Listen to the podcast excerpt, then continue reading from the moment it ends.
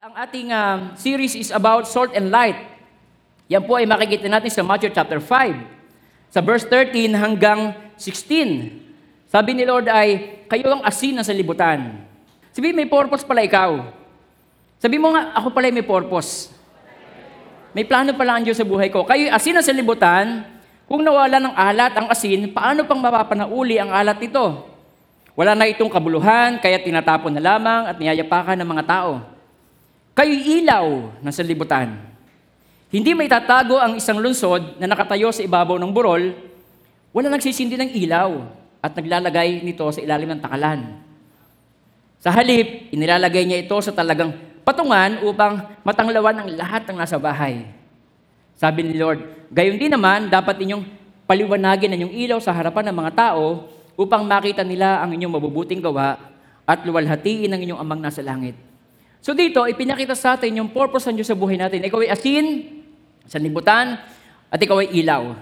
At ngayon pong uh, umagang ito is about family. To light up my home. Kailangan ni Lord na kaya kanya tinawag. Sabi sa Bible, wala nagsisindi ng ilaw. Pagkatapos, nilalagay niya ito sa, let's say ito kandila o ilaw. Ano? Wala nagsisindi daw ng ilaw. Pagkatapos, itinatago ito sa ilalim ng basket. Sa halip, inilalagay ito sa tamang patungan upang maliwanagan ng lahat ng nasa bahay. Ibig sabihin, kung ikaw ay nakakilala sa Panginoon, sinindihan ng Diyos ang ilaw mo at pagkatapos inilagay ka niya sa isang posisyon. Kaya meron, meron po sa inyo na mga Christian na nando sa munisipyo, nasa EPSA, nasa anumang kumpanya, nasa ospital, hindi lamang para ikaw magtrabaho doon. Inilagay ka ng Diyos sa isang posisyon dahil gusto ng Panginoon maging liwanag ka sa mga tao na nadidimlan. Amen. At ikaw din, at ako din ay nilagay ng Diyos sa aking pamilya. Amen po. Alam niyo po, ang ilaw, yun na nagbibigay ng liwanag sa tahanan. Kasabihan na lang yung sinasabi nila na ang nanay daw ang ilaw ng tahanan. Hindi po. Ang nakalagay sa Bible, una, ang Diyos ang ilaw na sa libutan. Pagkatapos sinabi niya, you are the light. Ikaw ang ilaw ng sanlibutan, ikaw ang ilaw sa iyong tahanan. Ibig sabihin, ang isang Christian, ikaw ang ilaw. Kahit na ikaw ay hindi ang tatay, hindi ikaw ang nanay, kahit na ikaw ang bunso, nilagay ka ng Diyos sa posisyon na yan sa iyong tahanan upang ikaw ay maging ilaw. Amen. Mamaya makikita po natin. Kaya dito po sa Matthew chapter 5, verse 14 to 16, dito tatakbo yung ating lesson. Sabi ng Panginoon, kayo ilaw sa sanlibutan, hindi may tatago sa isang, ang isang lungsod na nakatayo sa ibabaw ng burol. Wala nagsisindi ng ilaw. Tingnan yung idea ng Diyos. Wala nagsisindi ng ilaw at naglalagay nito sa ilalim ng takalan. Sa halip, inilalagay niya ito sa talagang patungan. Para upang matanglawan ang lahat ng nasa bahay. Ibig sabihin, tinan niyo po, napakahalaga mo sa Diyos. Hindi ka baliwala sa Panginoon. Kahit na ang buhay mo nun ay magulo, ang buhay mo nun ay uh, ikaw ang pasaway sa pamilya, pero nakakilala ka sa Panginoon, mayroon yung magandang purpose. Ibig sabihin, kaya ka inilalagay ng Diyos sa talagang sa ibabaw, ino-honor ka ni Lord. Amen? Hindi ka ba natutuwa na, wow, kahit ganito pala ang nakaraan ko, ako pala ino-honor ng Diyos at ako pala inilalagay niya sa ibabaw ng patungan upang ako'y maging ilaw sa aking tahanan. Amen po. Nandiyan po ba kayo? Paliwanagin ninyo ang inyong ilaw sa harapan ng mga tao upang makita nila ang inyong mabubuting gawa at luwalhati nila ang inyong amang nasa langit. Alam niyo po, yung darkness, ang ibig sabihin po niyan is the absence of light. Kaya kung merong kadiliman, kasi walang ilaw doon. Darkness is in the absence of light. At ang mga tao pong wala kay Kristo, na siya po ang ilaw ng sanlibutan, yan po ay in darkness, nasa kadiliman.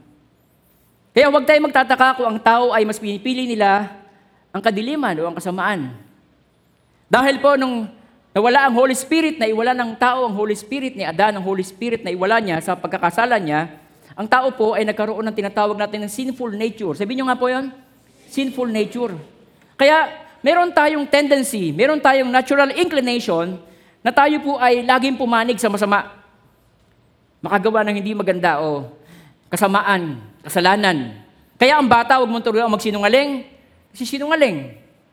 Kahit ang matanda, di ba? Utangan mo, sasabihin walang pera. Pero meron yon. Singilin mo, sasabihin wala din pera, pero meron yon, di ba? Meron tayong natural inclination because of our sinful nature na lagi tayong bumaling sa masama. Alam niyo ba, no isang araw, nagdadrive ako, napakinggan ko sa radyo, na pinaiigting nila yung batas tungkol sa cybercrime. Ano ba yung cybercrime? Eh di ba yun yung online, sa internet? Napag-isip-isip ko, tayo pala, tayo pala mga tao, grabe pala yung ating pagiging makasalanan.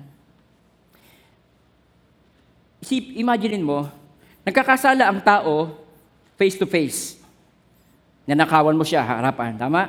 Sasaksakin mo siya harapan. Aalukin mo siya ng alak harapan. Pero alam niyo po ba na sa sobrang kasama ng tao, kahit na yung taong hindi niya nakikita, gusto, gusto niyang gawa ng masama. Kahit yung taong nasa ibang bansa, ibang lahi, naisip pa rin niya na gawa niya ng masama. Ganon tayo katindi ang tao. Kaya mayroong mga cybercrime. May mga online scam. Hindi niya na nakikita yon. Amen po. Nagigis po ninyo? Ganon tayo pala. Hindi ko grabe, ano? Hindi lang pala tayo nakakagawa ng kasalanan ng harapan.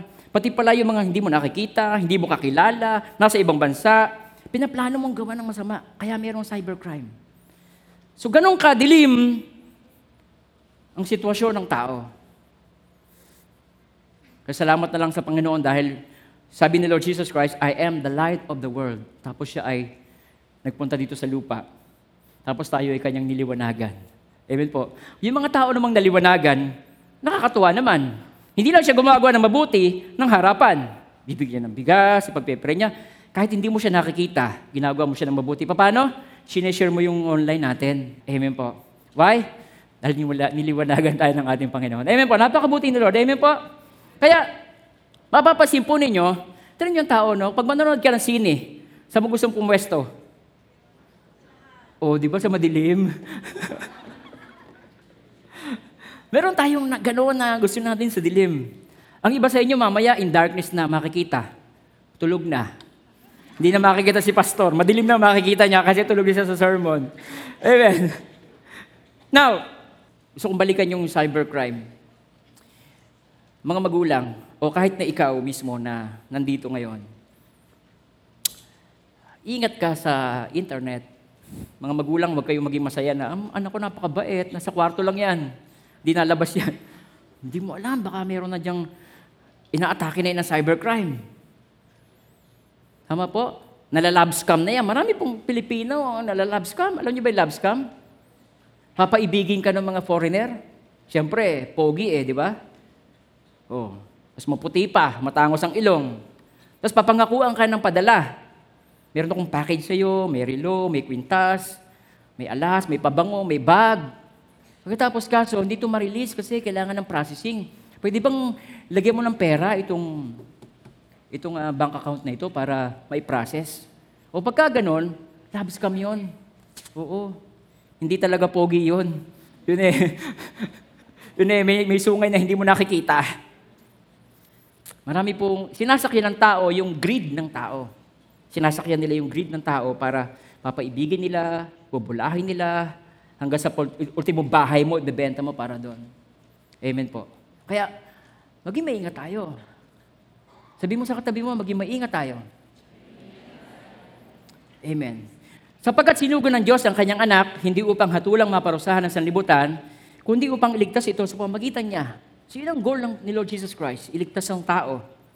Hindi hinahatulang maparusahan ang nananampalataya sa bugtong na anak ng Diyos, ngunit hinatulan ng maparusahan ang hindi nananampalataya sa Kanya. Verse 19, Hinatulan sila sapagkat naparito sa sanlibutan ng ilaw, ngunit inibig pa ng mga tao ang dilim kaysa liwanag. So meron talaga tayong ganong klase ng tendency. Mas piliin natin ang kadiliman. Pero salamat sa Panginoon dahil patuloy niya tayong tinutulungan. Kahit nasa ang sulok ka ng mundo ngayon, maaabot ka ng salita ng Diyos. Ang Bible ay hindi mo nabibilhin. Yun ay nada-download mo online. Pwede mo siyang basahin. Amen po? Makakapakinig ka ng preaching, ng sermon, kahit anong oras, kahit nasang panig ka ng mundo. Ang kailangan na lamang ay ang yung pagpili, desisyon. Ito, pinili nila ang, ang dilim kaysa liwanag. Pero nais ang Panginoon, tayo ay mas piliin natin ng liwanag. Amen po. Why people without God is in darkness. That includes our family. Kasama ang pamilya mo doon. Kahit na ikaw ay Christian sa iyong pamilya, yung mga kapatid mo, yung mga, mga magulang mo na hindi pa Christian, sila ay in darkness pa rin. Dahil si Jesus lamang ang ilaw ng sanlibutan. Amen po. At, naki- at nakikita nila, yung sa kanilang pamumuhay, makikita mo na yung kapamilya mo ay in darkness. Sa kanilang lifestyle, yung kanilang pinipili nila, yung mga bagay na hindi makajos, yung kanilang mga hobbies, yung kanilang mga pananalita, yung kanilang daily activities. Kahit sa trabaho, makikita mo yon. Mahilig silang gumawa ng illegal, online na sugal, addiction. So makikita mo na ang iyong pamilya, pag wala si Lord Jesus Christ sa kanyang buhay, sila in darkness. Nakikita mo yan sa kanilang lifestyle. Amen po. Napakahalaga na tayo ay maging observant sa lifestyle o sa ating kapaligiran. Amen po. At ang kailangan na ikaw na Christian sa pamilya ay maging buhay sa iyo ang seriousness ng, ng mga bagay na to. Kailangan maging buhay sa iyo yung seriousness na ang isang kapamilya mo na wala kay Lord Jesus Christ, ang buhay niya ay in darkness at siya'y mapapahamak. Paano ko nasabi? Sa paggawa niya ng masama, magkakaroon siya ng kapahamakan dito sa lupa. Dito pa lang sa lupa, mapapahamak na siya. Mahuli siya, makukulong siya, o masisira ang buhay niya because of drugs. Masisira ang pag-aaral niya dahil sa online na yan, mga online games, online na kung ano-ano. Mas pinapahalaga na ngayon ng mga karamihan ng bata, yung online games kasi tunay na pag-aaral. Bakit ko nasabi? Pag Friday, Saturday, Sunday, tahimik sa mga barangay. Pero pag Monday hanggang Friday, ang ingay, hiyawad yung magulang tsaka yung mga anak. Sagutan mo na yung mga mo! Ah! Ipapakain ko yan sa'yo! Pero pagdating ng Friday, ng hapon, Saturday, Sunday, tahimik. Bakit? Busy ang mga bata. Wala na silang panlasa sa tunay na mahalaga. Pag-aaral, edukasyon. Amen. Kaya, makikita mo na maging buhay sa iyo yung seriousness ng kanilang patutunguhan. Yung addiction, masisira ang buhay niya. Mayroong magandang future. Marami akong nakitang mga tao magandang future. Pero nasira ang buhay dahil sa drugs. Marami na. Amen po. Nandiyan po po ba kayo? Ah, hindi lamang yon dahil pag sila binuwi ng buhay, yun ang ultimate, yung impyerno, yung pagkahiwalay completely sa Diyos, sa hell. Hindi ka magiging masaya na ang isang sa, isa sa pamilya mo ay nasa impyerno. Sabi, ate, ano ka ba naman? Katabi kita matulog gabi. Pagkagabi katabi kita, ba't hindi mo ko sinasyaran? Hindi mo man lang sinabi sa akin. Ate, katabi kita lagi. Sabi ng nanay mo, anak, ano ka ba naman? Alam mo pala ang salvation. Bakit mo kami pinabayaan? Amen. Kaya, mapapabaon sila na mapabaon sa kasalanan. Dadating ang time, magsasuffer sila sa consequences ng kanilang nagagawang pagkakasala. Kaya ang sabi ni Lord, verse 16, Matthew 5.16, gayon din naman dapat ninyong paliwanagin ang yung ilaw sa harapan ng mga tao upang makita nila ang yung mabubuting gawa. So, ibig sabihin, it is time to let your light shine. Ito na yung oras na yung ilaw mo paliwanagin mo sa harapan ng mga pamilya mo. Amen po? Paano yung pastor? Sabihin mo yung mabuting ginawa ni Lord Jesus Christ sa'yo. Natatandaan yung istorya ng demonyo of Gathering? Yung isang lalaki na possess ng dalawang libong demonyo sa Bible, sa Mark chapter 5. Tapos nung siya ina-deliver because of Jesus Christ, alam niyo kay Lord Jesus, wala namang imposible eh. Kahit ilang demonyo pa yan nandiyan sa bahay ninyo, sa pamilya mo, walang imposible sa Diyos. Pangalan lang ni Lord Jesus Christ, in my name you will cast out demons. Sabi ni Lord Jesus Christ doon sa mga demonyo, oh, lumayas kayo dyan. Ulaya sila. Pwede bang papuntahin mo kami sa baboy? Punta kayo doon. Tapos yung mama na yon na siya ay iniiwasan na ng kanyang pamilya, nilagay na siya doon sa isang sa sementeryo, siya ginagapos pero nakakawala siya. Siguro napakabaho na niya, dumidim. Parang nakikita ninyo sa mga nasa kalye dito sa bayan ng Naik. Ganun na yon. Pero nung na-encounter niya si Lord Jesus Christ, siya ay nakalaya, siya ay bumalik sa katinuan, at gustong-gusto niyang lumapit, sumama kay Lord Jesus Christ. Alam niyo po sabi ni Lord Jesus Christ, sa Mark chapter 5 verse 19, But Jesus would not let him. Sabi niya, Lord, sasama na lang ako sa iyo. Hindi siya pinayagan ni Lord Jesus. Bakit? Meron siyang purpose. Sabi niya, but Jesus would not let him. Instead, he told him, go back. Basahin niyo po. Go back to your family. Pumunta ka muna sa pamilya mo. And tell them how much the Lord has done for you and how kind He has been to you. Pumunta ka sa iyong pamilya. Sabihin mo pa paano naging mabuti si Lord sa iyo. Paano siya naging mahabagin sa iyo. Amen po. Kaya napakahalaga na unahin mo yung pamilya mo. Marami mga tao, inuuna kagad ang malalayo. Pumunta kagad ng kung saan saan. Pero yung kanyang pamilya, hindi pa niya nasesyaran. Amen. Sabi ni Lord Jesus Christ, Go back home to your family and tell them how much the Lord has done for you and how kind He has been to you. Now, ang question ay, bakit nagdidilim ang ilaw ng mga Christian? Nating mga Christian. Kasama po ko doon.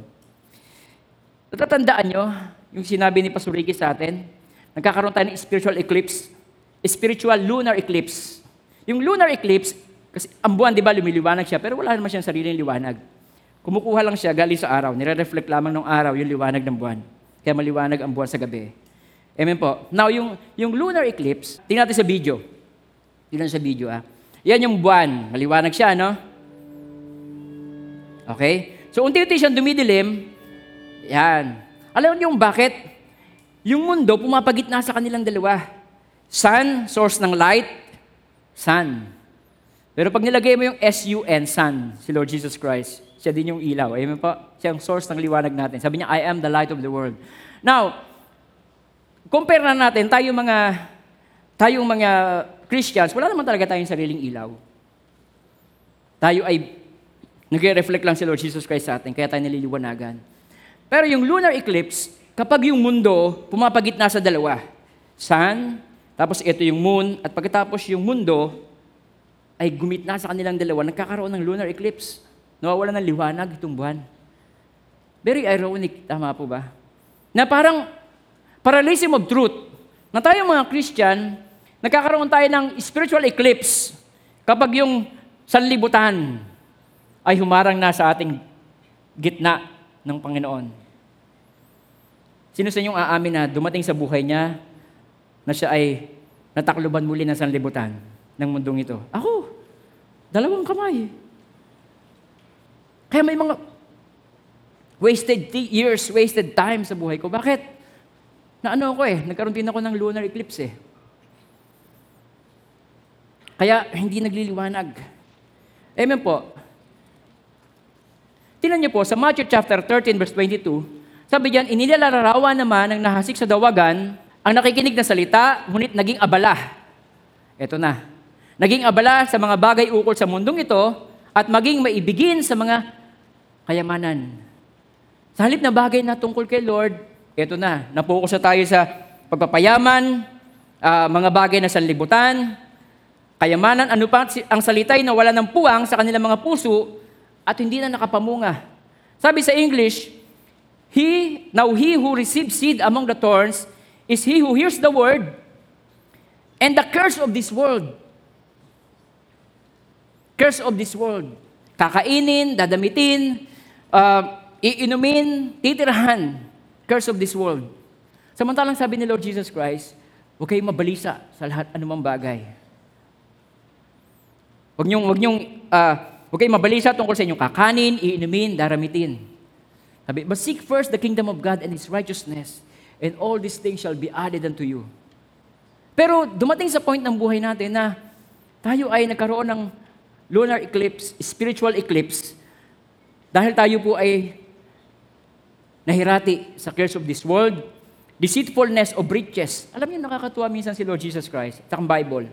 Pagdating sa money, uh, riches, meron siyang mga prefix. Halimbawa, uh, riches, ano? Kayamanan. Deceitfulness of riches. Oh. Nagamit ni Lord Jesus Christ. Unrighteous mammon. Nagamit niya yun, mga ganong klase ng salita. Meron siyang ibig sabihin sa ating lahat. Bakit niya sinabing, eh gusto naman natin yung riches eh, pero bakit sinabing deceitfulness of riches? Kasi po, pag tayo ay nahirati sa gusto nating yumaman, hindi naman, ay, hindi naman against ang Diyos sa pagpapayaman. Kaya lang, pagka ang Panginoon ay nawawala na sa iyong harapan, at yun na lang lagi ang focus natin, nagkakaroon tayo ng eclipse.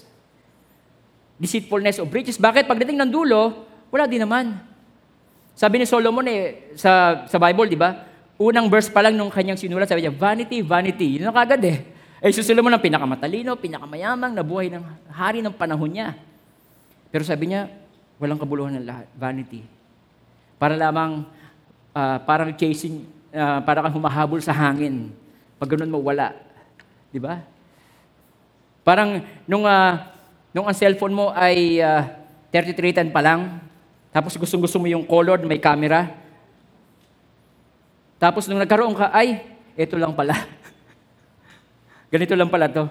Wala rin pala halos pagkakaiba. Amen po. Tingnan niyo po.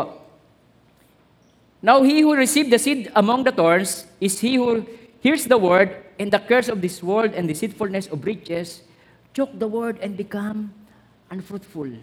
Hindi na makapagliwanag. Hindi na lumalabas ang liwanag. Alam niyo po ba na dapat tayo mga Christian sa bahay, dapat pag-uuwi tayo. Ay, salamat nandiyan yung nanay ko. Siya yung aming liwanag sa tahanan namin. Ay, salamat dumating na si Papa. Ay, salamat dumating na si Kuya. Excited silang makita ka. Ikaw ang source ng pag-asa. Ikaw ang source ng magandang counsel. Ikaw ang source ng mabubuting bagay. Dahil ikaw ang ilaw ng tahanan. Amen, mga kapatid. Pero, marami mga Christian na katulad ng binabanggit ko, tayo ay nagkakaroon ng spiritual eclipse because of worry. Bills, ekonomiya ng bansa, ah, mga anak, apo. Ba't di ka na nakakadalo? Ay, yung apo ko kasi wala mag-aalaga.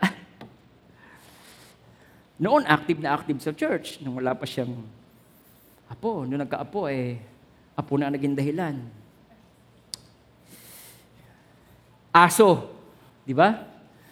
Kami sa bahay, hindi naman kami mahilig sa, sa aso eh.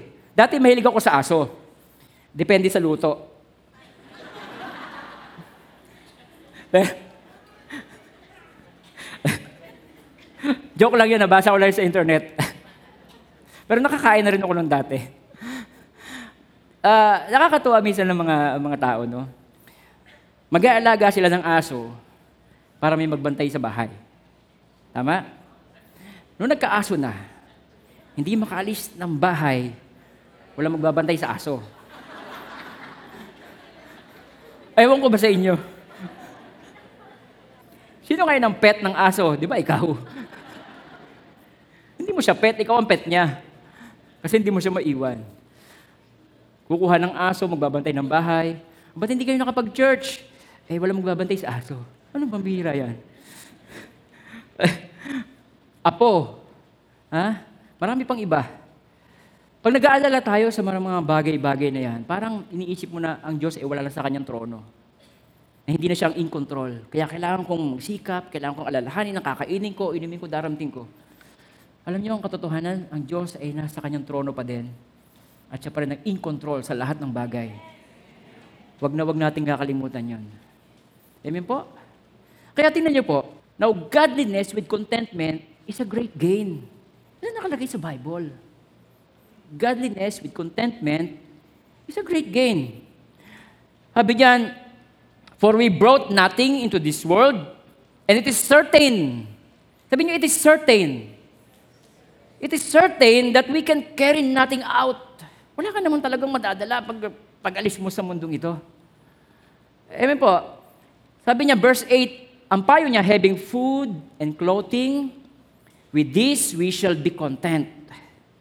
But those who desire to be rich fall into temptation and the snare, and into many foolish and harmful lust.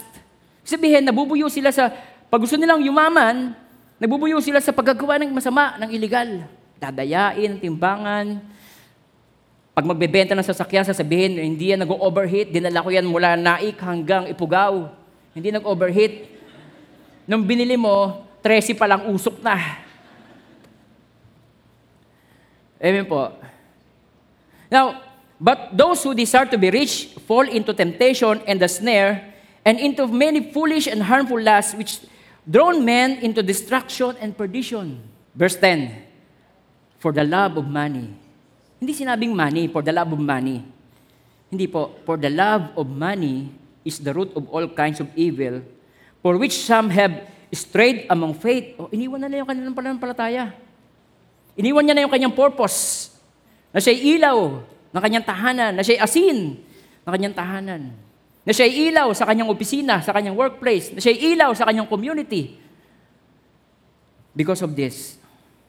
Sabi diyan, and strayed from the faith in their greediness and pierced themselves through with many sorrows. Ito naging resulta. Marami silang sorrows sa buhay nila. Hindi sila makatulog dahil marami silang nalokong tao. Wala na silang kapayapaan sa buhay nila. Amen. Marami kang nagawang pagkakamali. Amen po.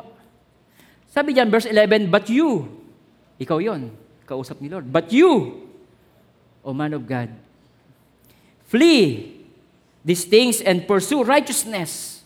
Ito yung pagsumakita natin. Pursue righteousness, godliness, faith, love, patience, and gentleness. Bakit po? Yung kasi yung mga qualities na ikaw ay maging ilaw sa iyong tahanan. Pag meron kang righteousness, meron kang goodness, meron kang faith, meron kang love, patience, and gentleness, yun ang mga quali- qualities ng isang Christian na siya maging ilaw sa kanyang tahanan. Ganun dapat ang pagsumakita natin. Amen po? Verse 12, Fight the good fight of faith, lay hold on eternal life, to which you were also called and have confessed the good confession in the presence of many witnesses. Amen. Sa halip na tayo mag-alala, tayo magtiwala kay Lord. At gawin natin yung purpose natin. Hindi ka pababayaan ni Lord. Kitang-kita na natin yan sa buhay ng ating senior pastor. At marami pang ibang mga naglingkod sa Diyos. Sabi ni Pastor Jesse, binenta niya, iniwan niya yung bahay niya doon, napamigay lang. Pag uwi niya ng Pilipinas, yung kanyang buong ah, ipon niya, ay three years lang, naubos na. Pero kita niyo naman po, hindi naman pinabayaan ni Lord. Amen po. Kahit ang ating church, na-appreciate niyo ba yung church natin? Saka nakakita ng church na bumabagyo na, naka-aircon pa. Amen. So makikita mo na, sabi ni Lord, seek first the kingdom of God and His righteousness. And all these things shall be added unto you. Huwag mong hayaan na magkaroon ka ng spiritual eclipse. Kayang ibigay ng Diyos yan sa'yo. Amen po. Nandiyan po ba kayo? Now, fear. Nagkakaroon tayo ng fear dahil takot kang, kaya mo tinatago yung ilaw mo, dahil takot kang kantyawan sa bahay ninyo. Takot kang uh, ibuli. Takot ka na baka hindi mo ma-share ang salvation. Now, tingnan niyo po, their need to be illuminated is more important than your fear. Yung pa- kailangan, kailangan nilang maliwanagan sila, ay mas importante pa yan kasi yung takot. Amen. Kung naunawaan mo yung seriousness ng sitwasyon ng isang pamilya mo na wala kay Lord Jesus Christ, ibabaliwalay mo yung takot. At sisikapin mo na ikaw ay magliwanag sa iyong pamilya. Bakit po? Why do I need to shine my light in my home? Number one, I am the only light they have. Ikaw ang nilagay ni Lord sa bahay niyo eh. Hindi ako ang ilaw ng bahay ninyo. Hindi si pastor ang ilaw sa bahay namin. Hindi si Pastor Ricky ang ilaw sa bahay namin. Sa pamilya ko. Hindi siya. Ikaw. Ako pala, ako. Hindi rin ako ang ilaw sa tahanan mo. Sino po yan? Ikaw mismo. Sabi niya, you. Di ba? You are the salt. You are the light. Ikaw yon. Wala nang iba. Kaya Matthew chapter 5 verse 15, wala nagsisindi ng ilaw at naglalagay nito sa ilalim ng takalan. Sa halip, inilalagay ito sa talagang patungan upang matanglawan ang lahat na nasa bahay. Supposed to be, ikaw ang ilaw sa tahanan ninyo.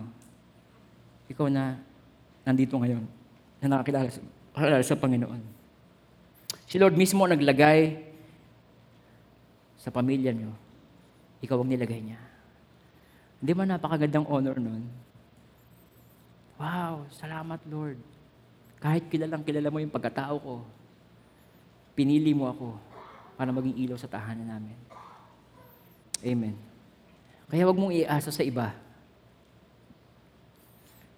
Hindi, hindi man laging, hindi man minamasama. No? May mga time, pag merong gustong pasyaran sa pamilya nila na mga, kami pa yung pinapatawag, Pastor Sam, share mo naman yung nanay ko, tatay ko. Eh, hindi ko, hindi ko minamasama. So kung hindi mo pa talaga kaya, ay very much welcome ka na invite mo kami para mag-share sa tahanan ninyo. Yun ay honor and privilege po sa amin. Pero ang point ko, ikaw talaga dapat yon sa iyong tahanan. Hindi ko sino pa man. Amen po? Makakatulong mga pastor, makakatulong kami, makakatulong mga leaders, small group leader, makakatulong, pero ikaw talaga yon. Ikaw, ikaw talaga dapat yon.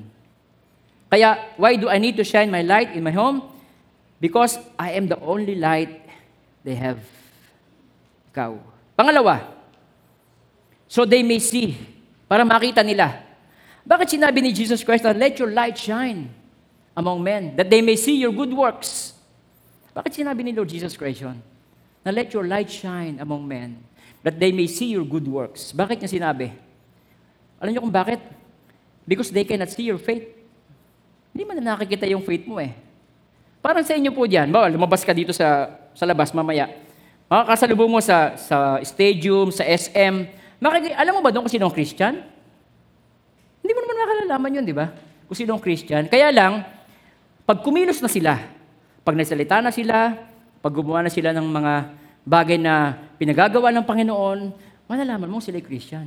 Kaya sinabi ni Lord, let your light shine among men, that they may see your good works because they cannot see your faith. Pero dahil sa gawa mo, sa mabubuting gawa mo, na nagliliwanag ka sa iyong tahanan, naging ilaw ka sa kanila, nalalaman nila ang iyong faith. Na ikaw ay Christian. Amen po. Dahil kapag hindi ikaw naging example sa pamilya ninyo, iba ang magiging example nila. Yan ang katotohanan. Pag hindi ka naging example, hindi ako naging example sa pamilya ko, iba ang magiging example nila. Pwede yung napapanood nila sa TV, pwede mga sa social media, pwede mga artista. Amen. Kaya makakakita ka ngayon ng iba't ibang hugis ng kilay. Iba-iba. Kasi yun ang nagiging example nila eh. Iba-iba ng pananamit. Hindi naman Koreano naka naka turtleneck kahit na summer sa Pilipinas. Di ba? Hindi naman Koreano, lagi nakaganon. Saan ba natin natutunan yung ganon? Ganyan mga Pilipinas? Hindi naman tayo ganyan. Oh. Pag hindi ka naging example sa kanila, iba ang gagayahin nila. Tingnan niyo po, bakit mahalaga yon? Dahil makikita ng pamilya mo ang iyong liwanag, na ikaw ay anak ng liwanag. Paano ba mag-handle ng problema? Tinitingnan nila yan eh. Paano ba, gusto nilang magkaroon ng example, paano ba mag-handle ng problema? Kasi maraming tao, hindi mo rin mag-handle ng problema. Nagiinom, nagsusuicide, nagda-drugs. Tama po? Ah, gusto nilang malaman pa, paano ba mag-pray? Paano ba manalangin? Hindi na alam yun. Naghahanap sila ng example. Paano ba maging lumapit at magtiwala sa Diyos? Hindi nila alam yun eh. Naghahanap sila ng example. Paano ba magtiwala kay Lord? Paano ba mag-pray? Paano ba mag-handle ng problema? Alam niyo po, yung ilaw, nagbibigay yan ng pag-asa. Di ba? Pag madilim na madilim, tapos may nakita mo may liwanag, yes, bibigay ito ng saya. Pag uuwi kami sa gabi, sa Maragondon, sa bahay, sa, sa bahay namin, meron kaming nililikuan doon na pagliko ko ng pakaliwa, makikita ko na yung ibang bahay doon sa may, ah, sa kabahayan namin doon, sa, sa Santa Mercedes. Pag nakita namin may ilaw, yes, masaya kami ni Lani. Si hindi brown out. Kasi may mga gabi na pagliko namin doon sa kurbada na yon, naku, walang ilaw, brown out, lungkot na lungkot kami, papaypay na naman tayo, malamok na naman. Kaya, ang ilaw nagbibigay ng pag-asa. Now, tinan niyo po, ang problem, kung ikaw ay Christian, sa pamilya mo, tapos ikaw yung pabigat sa pamilya. Ikaw yung Christian sa pamilya mo, tapos ikaw yung mahilig ma, madaling ma-depress. Ikaw yung Christian, tapos ikaw yung madaling ma-depress. Tapos ikaw yung Christian, ikaw yung matampuhin. Di ba? Tapos ikaw yung Christian sa pamilya mo, ikaw yung mareklamo pag inuutusan. Ikaw yung tamad. Ikaw yung pabebe. Tapos yung grade mo pababa. Ikaw yung Christian. Tapos ikaw yung Christian sa pamilya mo, tapos ikaw yung mareklamo. Ikaw yung mapilit. Mama, gusto ko lang cellphone na ganito. Ikaw yung Christian. Tapos yung nanay mo na unbeliever, yung pa magsasabi na, anak, pag-pray muna natin. Ba- Parang, parang kakaiba naman yun, di ba? Nanay mo, unbeliever, tapos sasabihin niya, ipag-pray muna natin, anak. Hintayin mo kalooban ng Diyos. Ikaw yung Christian, ikaw yung nagmumurmuring, ikaw yung... Ikaw yung kayo mag-asawa, yung Christian sa pamilya, kayo yung inaawat lagi ng mga magulang ninyo. Di ba nakakatuwa? Ikaw ang Christian, tapos kayo ang laging inaawat ng mga nanay ninyo at biyanan ninyo na unbeliever? Oh. Wow. Amen. Nandiyan pa ba kayo? Ikaw yung mani- manipulative sa pamilya. Na-manipulate mo. Ikaw yung maramdamin. Ikaw yung matampuhin. Ikaw ang Christian eh. Ikaw yung maramdamin. Ikaw yung maring mag- magtampo. Ikaw yung... Ikaw yung mapilit. Ikaw yung tamad. Tapos sasabihin mo, eh, Mama, huwag niyo muna akong utusan. Ako'y pagod na pagod. Galing ako sa church. Aba, kung akong nanay mo, o tatay mo, huwag ka na bumalik sa church na yan. Hindi ba dapat pagkagaling ka sa church, ikaw ay puspos, ikaw ay energized, ikaw ay may saya, dali mo sa bahay mo yon. Magsipag ka kahit hindi ka inuutusan. Alam niyo mga magulang, ganito yan. Pag ang mga bata ay merong kusa, sasabihin ko sa inyo ah, kahit na hindi pa pudpud ang sapatos mo, bibilhan ka ng nanay mo. Kusa ka, nag- kahit di ka utusan, nagugas ka ng plato, nagliligpit ka ng damit, nagpipintura ka ng bubong. Kahit na hindi pa pudpud ang sapatos mo, bibilang ka niyan. Pero kung ikaw yung tamad, pabigat, pasaway, ay, pag humingi ang nanay mo, no, pero naman pamili chineras, he! Magtrabaho ka. Amen. Dapat ikaw yung channel of joy. Ikaw dapat yung source of joy. Hindi yung ikaw ang binabantayan dahil magsusuicide ka. Hindi ba? Nagagets po ninyo ako. Kampi-kampi ba ba tayo dito?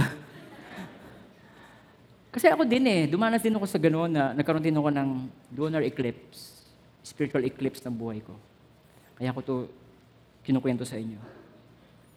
Dapat nakikita sa iyo na puno ka ng pag-asa sa buhay. May problema nga kayo, pero puno ka ng pag-asa. Ikaw ang, ikaw ang mayroong magandang masasabi. Nagmi-meeting kayo, may problema ang nanay at tatay mo, tapos pagtanong sa'yo, biglang bitaw ka ng verse, tapos wow, naliwanagan sila. Ganun dapat ng Christian. Kaya, yung masaya sila pag nakikita ka. Excited sila makausap ka dahil nabubuhay sila ng loob. Pag nakakausap ka nila. Yun ang tunay na ilaw. Tingnan niyo po, John chapter 8 verse 12, Jesus and spoke to them again saying, I am the light of the world. He who follows me. Dito natin makikita bakit tayo nagkakaroon ng lunar or spiritual eclipse. Ito yung dahilan. He who follows me shall not walk in darkness but have the light of life. Alam niyo kung bakit? Baka dumating sa point ng buhay mo na tumigil ka ng sumunod kay Jesus Christ. Kaya nawalan ka ng ilaw. Kaya lumabong ilaw mo. Kasi sabi ni Lord, He who follows me, yung sumusunod sa Kanya, shall not walk in darkness, but have the light of life. No, ang problem, pag ang isang Christian, o tayo, o ako, ikaw, ay nag-stop tayo na sumunod kay Lord Jesus Christ. At sinunod natin yung mga bagay na tungkol sa sanlibutan, nakikita mo sa tropa mo, sa mga classmates mo, sa mga kaibigan mo na ginagawa nila, at silang sinundan mo, doon na magsisimula na magkakaroon ka na ng spiritual eclipse. Amen po. Po-focus ka sa iyong emosyon, po-focus ka sa iyong goal, maging sikat ka sa social media, yun ang sinusundan mo. Hindi ka na nagiging ilaw sa kanila. In short, in short, may kinalaman ito sa kung ano ba ang inaatupag mo. Sabihin nyo nga po yun. Kung ano ang inaatupag mo. Kung ang inaatupag mo ay pagsunod kay Lord, hindi ka mawawala ng ilaw. Kasi sabi niya, He who follows me shall not walk in darkness, but have the light. Pero pag inaatupag mo ay iba na, yun na. Simula na yon, bisperas na yon, na magkakaroon ka ng so, eclipse sa iyong buhay. Kaya ang tanong ay, ano bang inaatupag ko? Magkaroon ka ng self-realization sa umagang ito. Ano bang inaatupag ko? Ano ba ang aking inaatupag sa buhay ko? Saan ko ba inuubos ang aking oras? Saan mas marami ang time na ginugugol ko? Pagbabasa ba ng salita ng Diyos? Pakikinig ba ng sermon? Or panonood ng TV? Social media? Gayahin yung para lang dumami ang viewers eh kung ano-anong gagawin? Yan ang nagiging dahilan.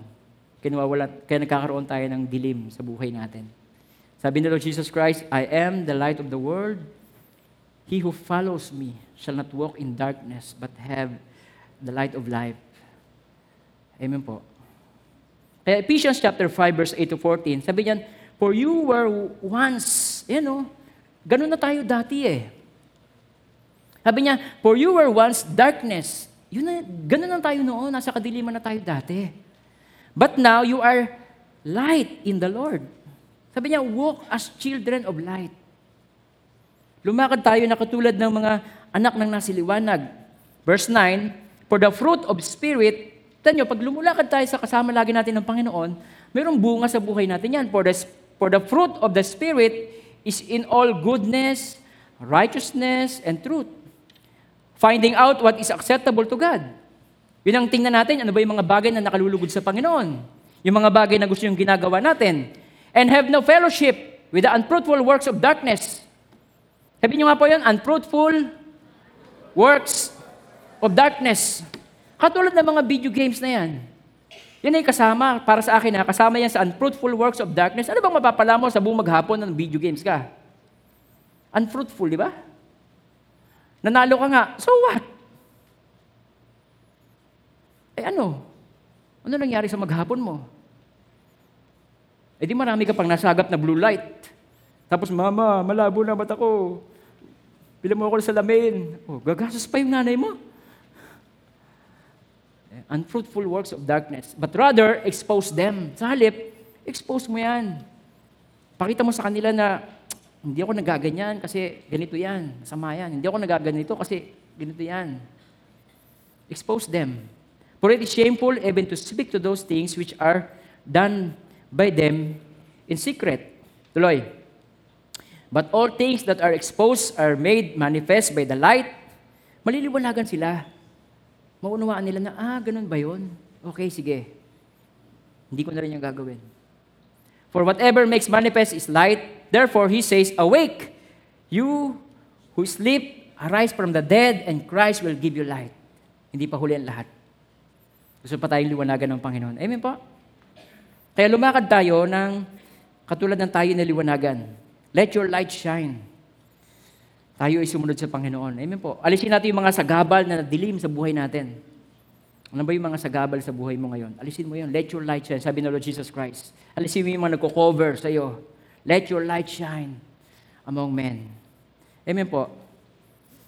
Kaya, katulad sa mga parents, no? tayo maganda maging halimbawa sa ating mga anak. Alam niyo kung bakit? Kasi nakikita ng mga bata sa kanilang mga magulang, ginagaya nila yon. Children see, children do. Example to mga picture na to, tingnan niyo po. Ayan. Oh. Yan. Ang nanay niya ay warrior. Oh, ay di ganun din ang anak. Bata pa eh, sa bulot ng agad ng ulo. Gusto na agad. Di ba? Kasi ganun ang ina eh. Okay, sunod. Yan o. Kung paano niya magsalita sa masama, ganun din ang ginagawa ng anak sa ibang tao. Merong isang estudyante, true story, pinatawag ng teacher. Kasi misis ko, pub- public school teacher eh. Hindi ako magbabanggit ng school ko saan. Pero totoong nangyari to. Kasi yung batang yon, sumasagot na mabuti sa teacher. Babae, grade 6, parang ganon. Tapos dumating yung time, masyado na niyang nalalapastangan yung teacher niya. So pinatawag yung nanay, pinatawag yung barangay captain, pinatawag yung principal. Tapos sabi nung ina, ah, ma'am, ano po ba ang problema sa anak ko? Eh kasi po itong anak niyo eh, sumasagot na sa teacher niya. Sinisigawan niya, masasakit na salita sinasabi. Alam niyo sabi ng bata, anong ina? Niya, anak, huwag naman ganyan. Ma'am, teacher mo yan eh. Dapat irespeto mo si ma'am. Mag-sorry ka sa kanya. Alam niyo sabi ng anak, eh kayo nga eh, nagbabaranggayan kayo ng mga kapatid mo eh.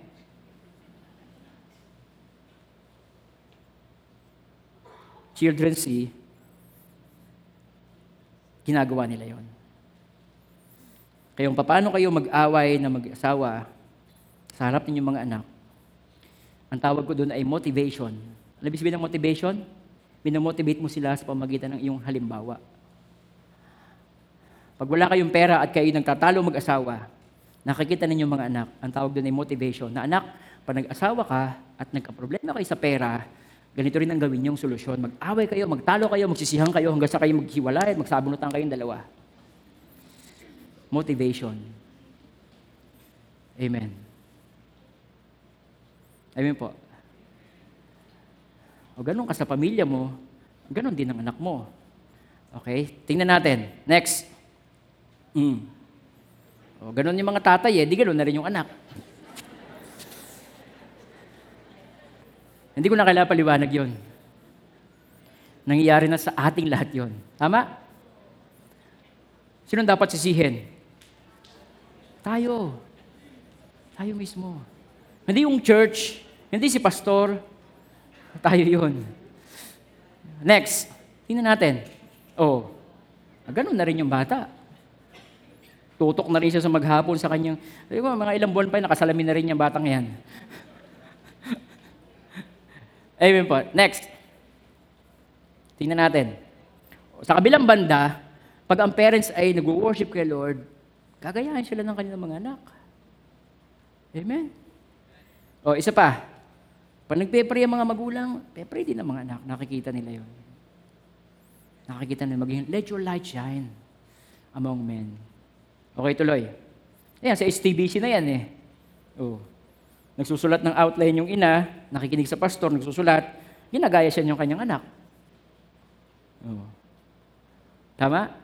Amen. Napakahalaga nung tayo mga magulang ay napapakita ng magandang halimbawa. Tingnan niyo po, sa Bible, mayroong um, magandang istorya na sa 1 Samuel, si Elkanah ay meron siyang asawa, dalawa. Hindi magandang halimbawa yon dalawang asawa. Tapos, si Elkanah, dalawa yung kanyang asawa, yung isa si Penina, meron anak si Penina, tapos si Hannah, walang anak. So noon sa, sa panahon noon sa Israel, kapag walang anak ang isang babae, mababa ang tingin nila. Kasi hindi niya nagagawa yung kanyang katungkulan bilang ina na mag-produce ng anak. So itong si Hannah, ay siyempre, lagi siyang binubuli ngayon ng kanyang karibal na mayroong anak. Lagi siyang binubuli. So nalulungkot siya at siya nag-pray kay Lord. Pagkatapos, minsan, sabi diyan, minsan matapos silang kumain sa silo, malungkot na nagtindig si Ana o si Hana at nanalangin sa templo, pumunta siya sa church. Nagkataong nakaupo sa may pintuan ng templo ang sacerdote nilang si Eli. Yung sacerdote, parang sa panahon natin ngayon, pastor. Sa panahon natin ngayon, parang, yan ang example ay parang pastor. Pagkatapos, ang ginawa ni Hana o ni Ana, buong pait siyang lumuha si Ana at taimtim na nanalangin kay Yahweh. Nagpray siya doon sa church. Ganito ang kanyang panalangin. Yahweh, Diyos ko na makapangyarihan sa lahat. Kung diringgin ninyo ang abang alipin at inyong kakahabagan, kung hindi niyo ako pababayaan bago sa ipagkalooban ng isang anak na lalaki, Iahandog ko siya sa inyo habang siya ay nabubuhay. Hindi ko ipapa, ipapaputol ang kanyang buhok. Pagkatapos, habang nananalangin si Ana, pinagmamasdan siya ni Eli, ng kanyang pastor. Tapos, kumikibot-kibot ang kanyang mga labi, ngunit hindi naririnig ang kanyang salita. Ibig sabihin, nagpe-pray siya, mahina lang. Yung bibig niya lang ang uh, gumagalaw-galaw. Pagkatapos, hindi narinig ang kanyang tinig sapagkat siya nananalangin lamang sa sarili dahil dito inakala ni Eli na siya'y lasing. Kaya't lumapit ito sinabi, Tama na yan. Umuwi ka na muna. Matulog ka para mawala ang pagkalasing mo. Example ko lang. Ikaw ay puro ng puno ng problema, no? Marami kang dalahin sa puso. Tapos pumunta ka sa church, HTBC dito. Tapos nagpe-pray ka. Tapos, dumating ako. Sabihin ko, eh, di nagpe-pray ka, naiyak ka. Sabihin ko, ano ba ginagawa mo dito? Hindi naman linggo ngayon ah. Ba't nandito ka? Oh. Umuwi ka na. Lasing ka yata eh. Anong sasabihin mo? Mula ngayon, pastor, hindi mo na makikita ang anino ko sa simbahan na to. Nasa ng grace, nasa ng love. Layas na ako. Tama? Di ba ganun ang gagawin mo? Oh, may, umuo sa inyo. No? na-offend siya. Ikaw na- na-offend ka. Tapos, ganun kagad ang iisipin mo. Pero si Ana, iba. Sabi niya, sabi niya dito, hindi po ako lasing, sagot ni Ana. Ni hindi po ako tumitikim ng alak. Ako po'y aping-api at dinudulog ko lamang kayawi ang kanyang ang aking kalagayan. Hindi siya hindi siya nagmormor, hindi siya nagsalita ng masama, hindi siya nagdamdam. Sabi niya, but Hannah answered and said, No, my Lord. Ano ibig sabihin nun? Inonor pa rin niya yung kanyang pastor. Hindi siya nagdamdam, hindi siya nagreklamo, hindi siya nagdabog. Inonor pa niya, no, my Lord. Sabi niya, I'm not drunk. Balikan natin yung story sa Tagalog. Tingnan niyo po. Sabi niya, hindi po ako lasing ang sagot ni Ana. Hindi po ako tumitikim ng alak. Ako po'y aping-api at dinudulog ko lamang kay ang aking kalagayan. Next verse. Huwag po ninyong ipalagay na ako'y napakababa at ng pagkababae ng inyong alipin. Inihining ako lamang po ang aking damdamin. Dahil dito, sinasabi ni Eli, magpatuloy kang mapayapa, naway pagkaloob ng Diyos, ng Israel, ang iyong hinihiling. Next. Sumagot si Ana, magkatotoo po, sana ang inyong magandang pangarin para sa akin. Sabi niya, Amen. Lord, I receive. Sabi niya. Pagkatapos sinabi niyon, magtindig ka. Uh, pagkasabi niyon, nagtindig siya, kumain, nawala na ang bigat ng kanyang kalooban. Kinabukasan, maagang maaga silang sumamba kay Yahweh at umuwi sa Rama. Pagkatapos, sinipingan siya ni Elkanah ng kanyang asawa at dininig ni Yahweh ang dalangin nito. Naglihi siya at dumating ang araw na siya nagsilang na isang sanggol na lalaki. Samuel ang ipinangalan niya rito sapagkat ang sabi niya, siya kaloob sa akin ni Yahweh. No, anong point ko? Alam natin yung istorya na si Samuel, iniwan ni, ni Hannah yan doon sa church o sa, sa templo. Pinag-serve niya yan doon. No, ang point? Hindi dinis, dinisrespect ni Hannah yung kanyang spiritual leader. Kahit na siya sinabihan ng ganon. Hindi siya nagtampo, hindi siya nagdamdam. Hindi niya ikinwento kay Samuel na, huwag kang pupunta sa church na yon ha. Masama ang ginawa sa akin ng pastor doon. Hindi. Sa halip, in-honor pa rin niya, no, my Lord, I'm not drunk. Alam nyo, ang nangyari sa kanya, binless siya ng Diyos. Binless ng Panginoon si Hannah, nagkaroon siya ng anak. Alam niyo ba kung sino si Samuel sa Bible? Siya yung isa sa greatest prophet ng Israel of all times. Why? Because si Hannah, maroon siya na mag-honor sa imperfection. Maroon siyang tumanggap sa imperfection ng kanyang pastor, ng kanyang leader. Ano ang point ko? Mga magulang, huwag kayong magkukwentuhan ng negatibo sa inyong mga pastor, sa inyong mga leaders, nakaharap ang inyong mga anak. Alam niyo kung bakit? Pag ginawa niyo yon, nagre-raise up kayo ng mga rebelde. Mawawalan sila ng gana tungkol sa Diyos, mawawalan sila ng respeto sa mga lingkod ng Diyos, at higit sa lahat, hindi sila magkukumit sa church. Why? Nagkwentuhan kayo ng negatibo tungkol sa inyong leader. Si Hannah, hindi siya nagkwento ng ganon. Amen po. Kaya, mga magulang, huwag kayo magkukwento ng ganon negatibo, church, pastor. Wala namang perfect na pastor. Wala namang perfect na lingkod ng Diyos. Amen po. Wala namang karapat dapat eh. Pinaging dapat lang tayo lahat ng Diyos. Amen. Pag ginawa mo yon, nadidinig ng mga anak mo, sila, mawawalan sila ng gana tungkol sa Diyos. Masasanay sila na tingnan yung pagkatao ng isang tao. Hindi sila masasanay na tingnan yung pagka-Diyos ng Diyos. Ibig sabihin, kahit na hindi ganyan, ang Diyos may kayang gawin sa buhay ng lingkod niya, kaya niyang baguhin yan unti-unti, kaya niyang gamitin yan, hinugasan niya ng kanyang banal na dugo at tinawag niya yan. Kaya, huwag ka magtataka bakit ang mga anak mo ayaw sa church.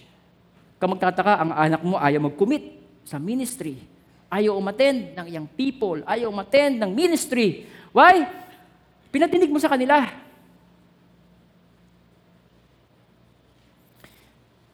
Ang malungkot niya, baka dumating ang time, kagagawa mo nun, hindi siya saved.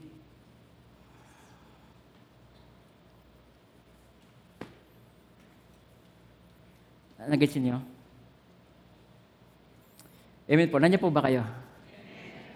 Ano sabi ni Lord Jesus Christ sa Bible? Sabi niya, He who receives you, receives me. He who receives me, receives Him who sent me. Tinanggap nila ang Diyos. Tuloy natin. He who received a prophet in the name of the prophet, he shall receive a prophet's reward. Pag ino-honor mo yung lingkod ng Diyos, yung reward na meron ng lingkod ng Diyos, magkakaroon ka din. Si Ana, yun ay baog. Pero dahil in-honor niya yung lingkod ng Diyos, tumanggap siya ng pagpapala, ng blessing. Amen po? He who receives a prophet in the name of the prophet shall receive a prophet's reward, and he who receives a righteous man in the name of the righteous man shall receive a righteous man's reward. And whoever gives of these little ones a cup of cold water in the name of the disciples, sabi ni Lord, Assuredly I say to you, he shall by no means lose his reward. Pag marunong ka mag-honor ng mga lingkod ng Diyos, meron kang reward. At mahalaga, yung mga anak natin, turuan natin sila na mag-honor sa mga lingkod ng Diyos. Dahil may promise ang Diyos doon. May pangako siya. Alam niyo yung Israel, bakit ilang beses silang ginegera, nabibihag sila?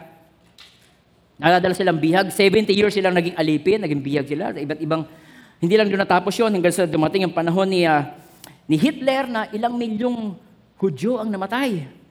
Alam niyo yung reason? Sabi ni Lord Jesus Christ sa Book of Matthew, sabi niya, Jeru- iniiyakan niya Jerusalem eh, Jerusalem, Jerusalem. Makailang, binabato mo at pinapatay mo yung mga propetang pinapadala ko sa iyo.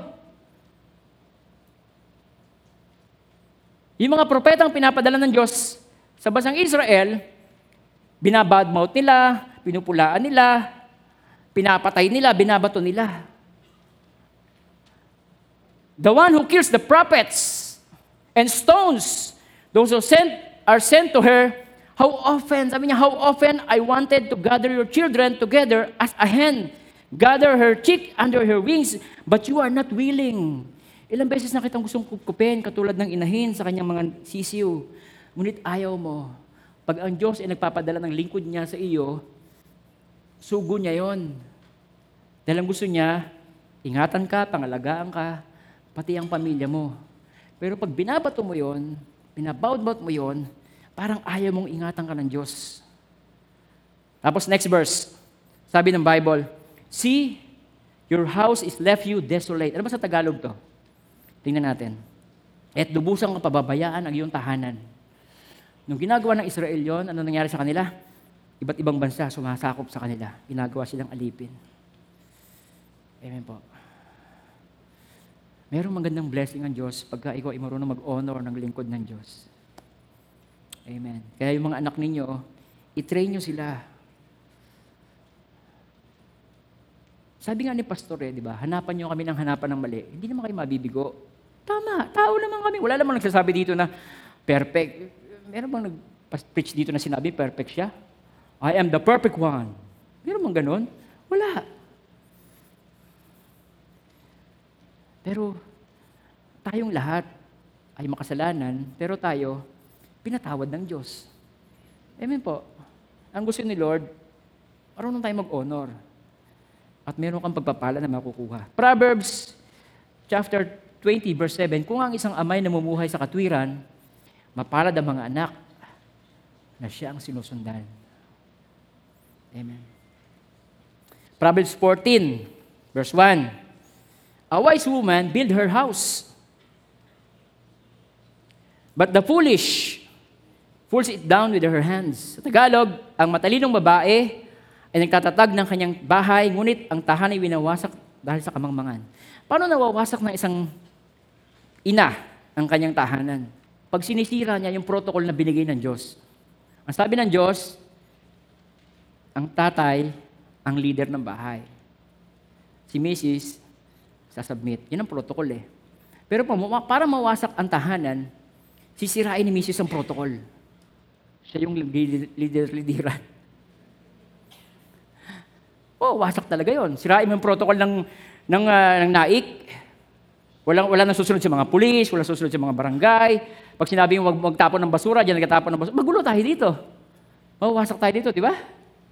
Pero as long as sumusunod tayo sa protocol, magiging maganda ang takbo. Ganon din po yan. Kapag ang nanay nagpapakita ng hindi magandang halimbawa sa mga anak, ng submission sa asawa, at sabihin ng anak, Papa, uh, sasama ako sa mga classmates ko, ha? na kaming SM. Anak, hindi pwede. Sasabihin ng misis, pinayagan ko na yan. Oh. Nasisira. Kaya, a wise woman build her house. Paano yun? Maging leader ka, misis, ng pagpo-point out sa iyong mga anak kung sino ang leader ng bahay. Magpaalam kayo kay papa ninyo, pag hindi siya pumayag, walang aalis. Si Papa masusunod. Eh, pastor, yun namang asawa ko, para namang mababa pinag-aralan, ganito, ganyan. Ipag-pray mo siya. Nabigyan si Lord ng wisdom. Lord, i-guide niyo po ang asawa ko. I-bless niyo po siya ng karunungan. Hindi yung para time na siya isapahon mo sa leadership. No. Ipag-pray mo ang asawa mo. Siya i-bless ng Diyos ng karunungan, wisdom. Amen po. So yung mga anak ninyo, matututo sila sa, sa protocol, masasanay sila. Nasa bahay, si daddy ang leader namin. Hindi si lolo. Eh, nandiyan po ba kayo? Nagagets po ninyo ako? Maging ilaw. Tayo po. Okay. Number three, your time with them is limited. Bakit kailangan kailangan? Hindi mo kasi alam ang oras. Pwedeng, pwedeng mauna ka, mawala, pwedeng mauna sila. Katulad ko, ang namatay sa aking una, yung kuya ko eh. Last year. Diba, kinuwento ko sa inyo? Namatay yung kuya ko, nauna siya sa akin. Pero salamat kay Lord, nasiran ko siya. Isang araw sa buhay niya, napatanggap ko siya sa Panginoon sa bahay namin. Nangungupahan pa kami sa Mabulo. Tanggap ko siya. At pag nagtatawagan kami, lagi ko siyang sinesiran. Lagi ko siyang sinesiran. Kahit nasa Palawan siya. Nagbakasyon kami sa Palawan, kasama si Pastor Jesse at si Pastora Mami. Nasiran din sila ni Pastor Jesse doon. Ni, ni Pastor Jesse at Pastora Mami. Eh si Pastor Jesse na yun at Pastora Mami, makakalusot ba yun? Hindi makakalusot yun. Siya lang talaga ng salvation. Yung kaya, kahit nauna ang kuya ko, meron akong peace. Kasi, nasyaran siya ng Word of God. Meron siyang salvation. Amen po? Alam niyo kung bakit? It's either mauna ka or mauna sila. Kaya huwag tayo mag-aaksaya ng panahon. Sabi ni Lord Jesus Christ, John 9.5, habang ako'y nasa sanlibutan, mayroong limitasyon ng kanyang pagkakatawang tao sa sanlibutan eh. 3, 33 in, ano lang eh, years lang eh. Sabi niya, habang ako'y nasa sanlibutan, ako ang ilaw ng sanlibutan. Eh ngayon, nasa langit na siya eh. E di sino na lang yung naiiwan dito? Ikaw. Tayo na lang yon. Tingnan niyo po, sa Bible, merong istorya dito na, alam niyo yung istorya nung ni Lazaro at yung mayaman? Yung lagi niyo nadidinig sa funeral service. Natatandaan niyo po yon? Eh, yung mayaman, nagdaramit ng magara at marami pagkain sa araw-araw. Tapos si Lazaro naman ay nasa sobrang hirap, marami siyang sugat, wala siyang pambili ng gamot, dinidilaan ng aso yung kanyang mga sugat. Tapos nag-aabang lang siya ng malalaglag na mga pagkain, mumo, sa hapag ng mayaman, yun ang kinakain niya. Pagkatapos, pareho silang namatay. Bagamat pareho silang namatay, magkaiba yung kanilang destinasyon. Yung isa na sa paghihirap, yung mayaman, si Lazaro naman, sabi ng Bible, inaaliw siya sa piling ni Amang Abraham. Okay? Tapos, nung na-realize ng mayaman at na-experience niya yung hirap sa impyerno, nag-pray siya ngayon. Sabi niya kay Amang Abraham, tingnan natin, ngunit sabi niya, Amang Abraham, papuntahin ah, si Lazaro, yung pong daliri niya, isuso sa tubig. Pumunta siya dito, palamigin yung aking dila. Dahil ako'y naghihirap sa apoy na to. Sabi ni, sabi ni Abraham, hindi pwede kasi sa pagitan natin merong malaking bangin. Yung mga nandyan, hindi na makakapunta dito. Yung mga nandito, hindi na makakapunta riyan. Ano ibig sabihin nun? Pag namatay ka, o namatay ang tao, yun ang huling destinasyon niya. Hindi na ipagpe-pray pa para lumipat sa ganito, lumipat sa gano'n. Hindi na. So, nung nalaman yun ng mayaman, nag-alala siya. Kaya sabi sa kanya, ngunit sinabi sa kanya ni Abraham, anak, alalahanin mo nagpasasaka sa buhay sa, sa ibabaw ng lupa, at si Lazaro ay nagtitiis ng hirap, ngunit inaaliw siya rito, samantalang ikaw naman ay nagdurusa. Higit sa lahat, inilagay sa pagitan natin ng isang malaking bangin upang ang mga narini ay hindi makaparian, ang mga nariyan ay hindi makaparini. At sinabi ng mayaman, kung gayon po, ang mga Abraham, ipinamamani, pinamamani ko sa inyo, papuntahin niyo si Lazaro sa bahay ng aking ama. Sapagkat ako'y may limang kapatid na lalaki, paparoonin niyo nga po siya upang babalaan sila nang hindi sila humantong sa dakong ito ng pagdurusa. Ano ang point? Nung na-experience niya yung hell, na yun ay totoo, bigla siya nag-alala sa kanyang mga kapatid. Alam niyo yung problem? Nauna siya.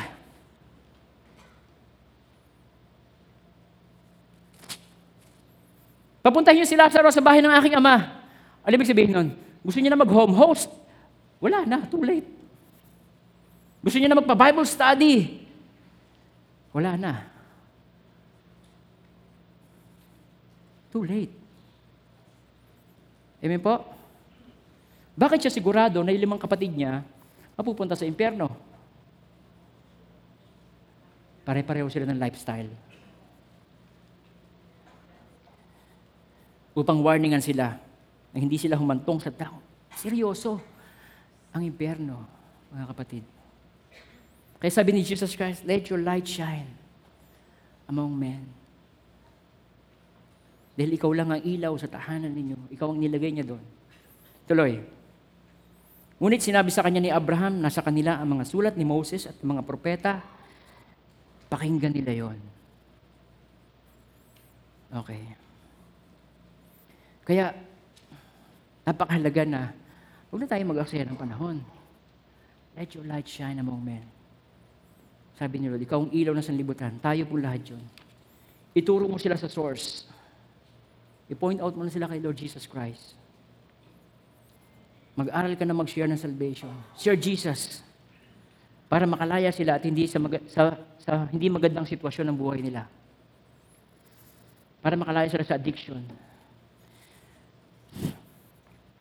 Meron akong kapatid na mas bata sa akin. Noong time na yon, binata siya sa Palawan. Nalulong yun sa sa marijuana. Nakikipagsuntukan yun, meron siyang grupo sa Palawan, high school siya. Gabi na umuwi, lasing, hanggang sa kaaway niya na yung nanay ko. Gaawin na talaga sila ng nanay ko. Gusto na siyang palayasin ng nanay ko. Ganun ang, pag nagtuloy-tuloy yung kapatid kong yun, alam ko na dulo nun. Mapapahamak talaga siya. It's either makapag-asawa siya ng maaga, maging malulong siya sa droga, sa katutrobol niya, malamang baka mapatay pa siya. Tapos, magkakaaway sila ng mga parents ko. Andito ako na sa Cavite, pero nung nakakilala ko kay Lord, lagi ko na silang pinagpe-pray. Natatandaan ko nun, may mga time, tapos na ang worship service. nandun pa rin ako sa isang sulok ng church. Pinagpe-pray ko sila, Lord, ang kuya ko, ang kapatid ko. Tapos sinikap ko na mag-aral patungkol sa salita ng Diyos. Now, isang December, umuwi ako ng Palawan.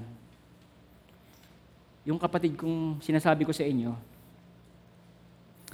hindi ko malimutan yung gabi.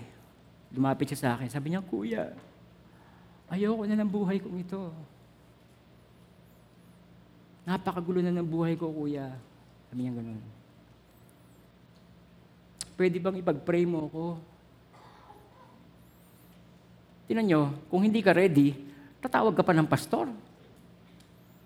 Di ba? So, ang ginawa ko, nung gabing yon, pinatanggap ko siya kay Lord Jesus Christ. Pinag-pray ko siya. Nilehans ko siya, kahit hindi pa ako pastor. Janitor ako ng time na yon eh. Pinag-pray ko siya, Lord, tanggapin mo si Lord Jesus Christ. Sabi ko sa kanya, pinatanggap ko siya sa Panginoon.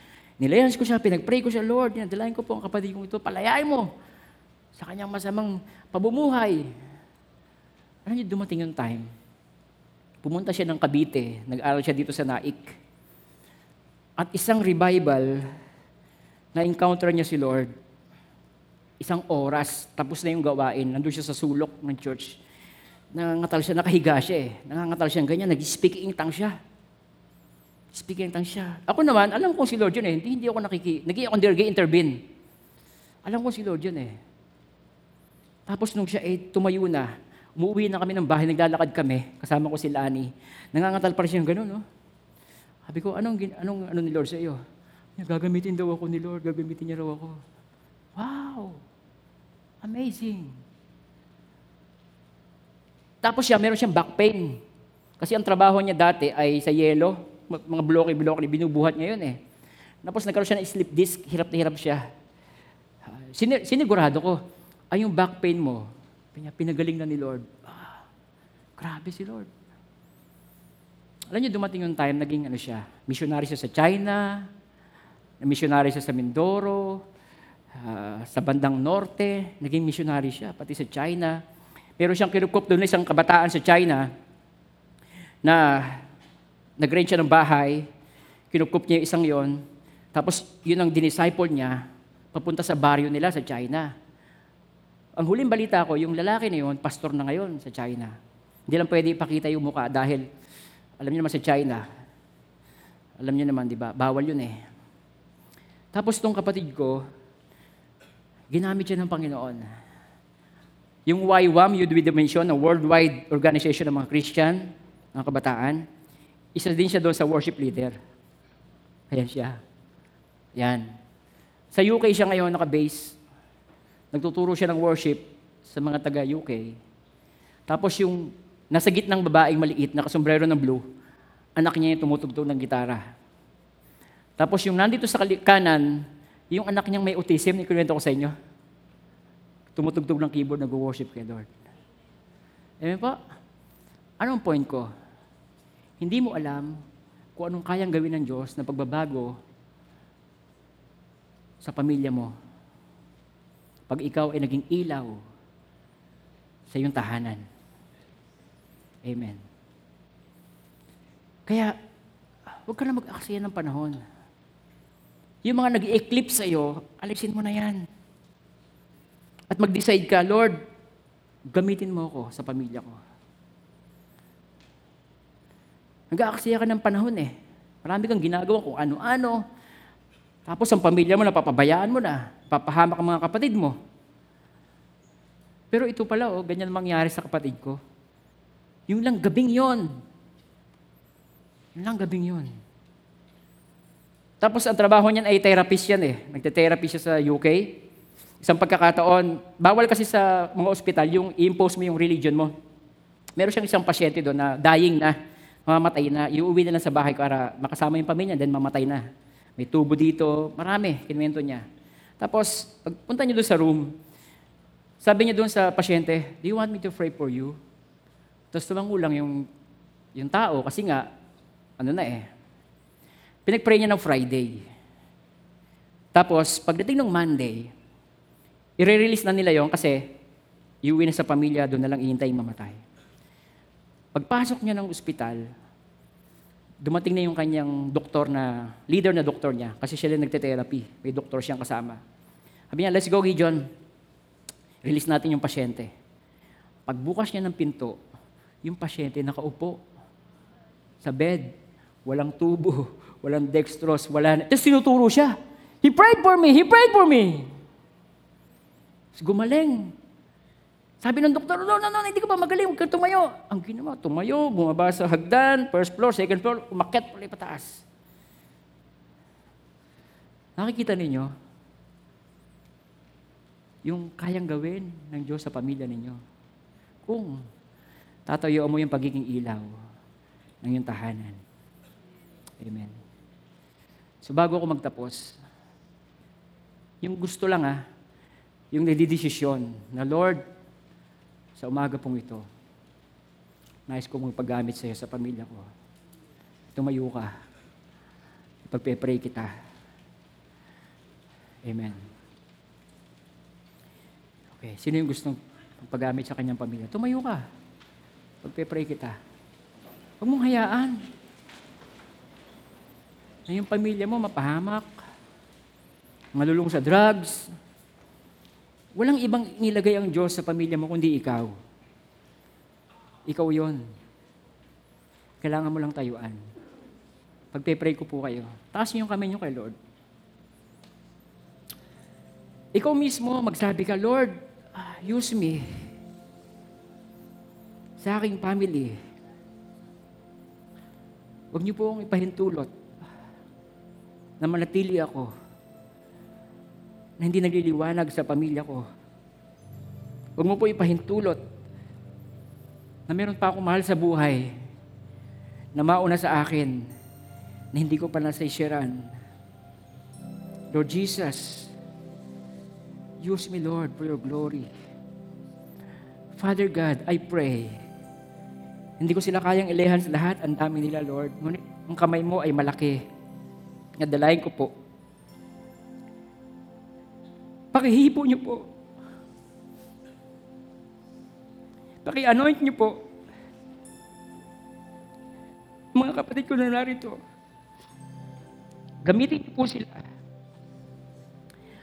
sa kanilang pamilya. I pray, O God, for boldness. I pray for your anointing. I pray for your empowering, Lord God. Na kanilang ilaw magliwanag sa kanilang tahanan. At anumang gawa ng Diablo, hadlang ng Diablo sa kanilang family, in the name of Jesus, I rebuke you in Jesus' name. We cast you out in Jesus' name. Lord, let your light shine. Deliver your people, O God, sa addiction, sa pornography, sa anumang humahadlang, Panginoon, mga habits na hindi man nakakatulong sa kanilang spiritual life. Lord, let the deliverance of the Lord be manifested sa kanilang buhay, Lord. And I pray, Father God, use them, Lord, for your glory. Nawa, sila din po, Panginoon, ay magkaroon ng magandang mga testimonies ng mga kapamilya nila na nakakilala sa iyo at ginagamit mo for your glory. In Jesus' name, Amen. Amen. Nanyayahan kita, tanggapin mo si Lord Jesus Christ sa buhay mo. Sundan mo, maikling panalangin ito, sabi mo, Panginoong Isus, tinatanggap ko po kayo sa buhay ko. Kayo pong aking Panginoon, tagapagligtas, at hari. Lord, gamitin niyo po ako. Gamitin niyo ang buhay ko, Lord, na maging ilaw sa mga tao. In Jesus' name, Amen, Amen. Bago po tayo maghiwa-hiwalay, tanggapin niyo po ang mga pagpapalang ito. No may the Lord God bless you and keep you. And may His face so shine to each and every one of you. His countenance be upon you and bring you peace. In the name of the Father, and of the Son, and of the Holy Spirit, in Jesus' name, Amen, Amen. God bless you po sa inyo lahat.